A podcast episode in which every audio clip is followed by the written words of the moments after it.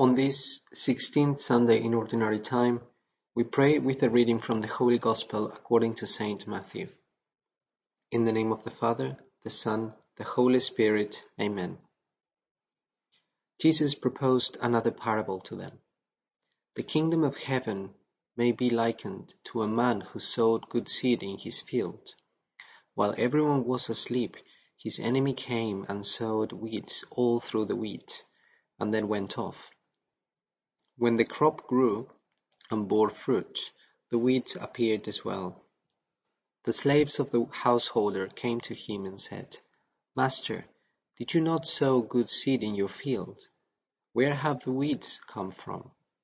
He answered, An enemy has done this. His slaves said to him, Do you want us to go and pull them up? He replied, No. If you pull up the weeds, you might uproot, uproot the wheat along with them. Let them grow together until harvest. Then, at harvest time, I will say to the harvesters, First collect the weeds and tie them in bundles for burning, but gather the wheat into my barn. The Gospel of the Lord.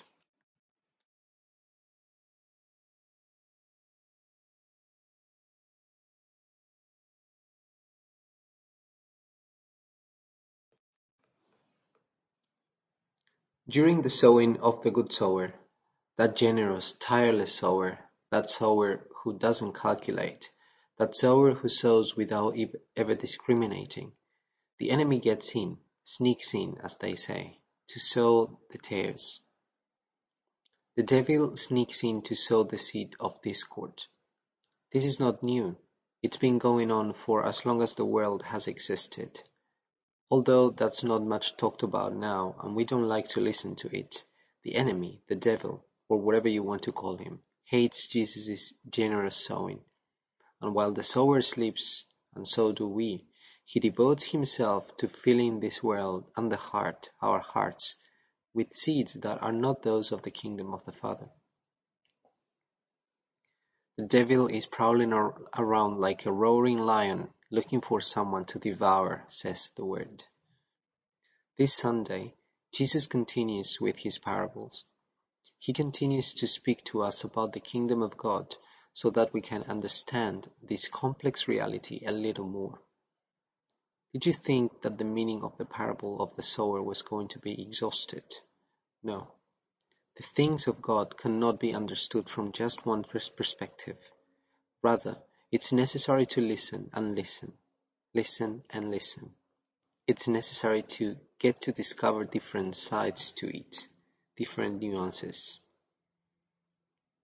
It's nice to know that Jesus is a generous sower and that the seed of God's word, even though it is often wasted, bears fruit because it always finds an open heart, an open heart to receive it. But today's parable wants to help us not to forget something very important. It wants to show us that we cannot be naive in believing that receiving it is enough. In God's field, in the field of the world, in the field of your heart and mind, there's also a tare. There are tares sown by the enemy, and the tares are very similar to the wheat at first. The first reaction of the laborers, ours too, is summed up in this question do you want us to go and pull them up? Who among us has not at some time thought like the laborers in the field in today's parable? Who among us hasn't ever had a deep desire that the evil, the wickedness, the evil represented in the tares be done away with? It's a natural immediate reaction when we realize that someone has sown tares in God's field, and what's worse, it seems that God, the owner of the field, doesn't care so much. No, the owner said to them, because in pulling up the tares, you are in danger of pulling up the wheat as well. As if to say, it's not up to you. You can make mistakes. We'd like very much to help God to put an end to the evil in the world. How much we'd like so much evil to be done away with all at once, overnight, to be able to uproot it once and for all. Sometimes we'd even like to take God's place, the place which he himself doesn't seem to take. Yet he waits. Remember, his patience is infinite. It even makes us impatient that it is that he's so patient. Saint Augustine put it this way masterfully. Tolerate, for this is for this you were born. Tolerate, for perhaps you are tolerated. If you were always good, have mercy. If you were ever bad, do not forget it. And who is always good? If God were to make a thorough examination of you, it'd be easier for him to find something bad in you than for you to find yourself to be good at all times. Therefore, this tare must be tolerated in the midst of the wheat. Now, then, is not the time for separation, but the time for tolerance. How difficult, but what beautiful words. In reality, the situation is the opposite of what we think. God cares so much about his field. He cares so much about each one of us that he wants to wait until the end to give everyone a chance to convert. You and me too. We are simple laborers, let's not forget that. We won't be the harvesters. Even the parable shows that, although the owner realizes that there are tares, he doesn't tell the laborers to harvest, to burn the tares, but that others, the harvesters, will do it. Quite a sign.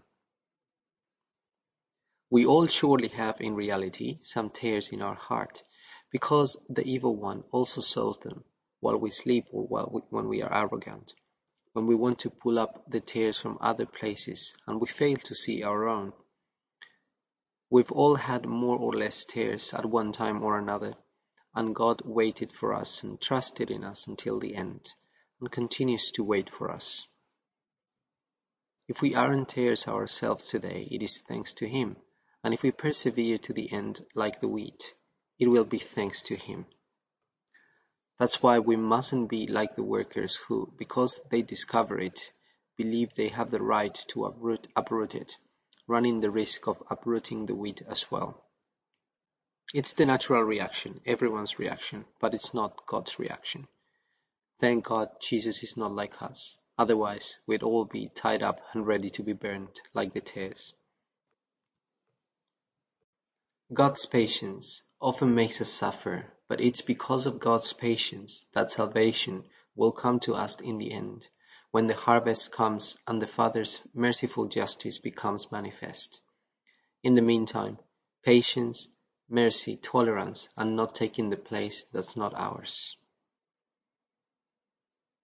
May we have a good day, and may the blessings of our merciful God, the Father, the Son, and the Holy Spirit descend upon our hearts and remain forever.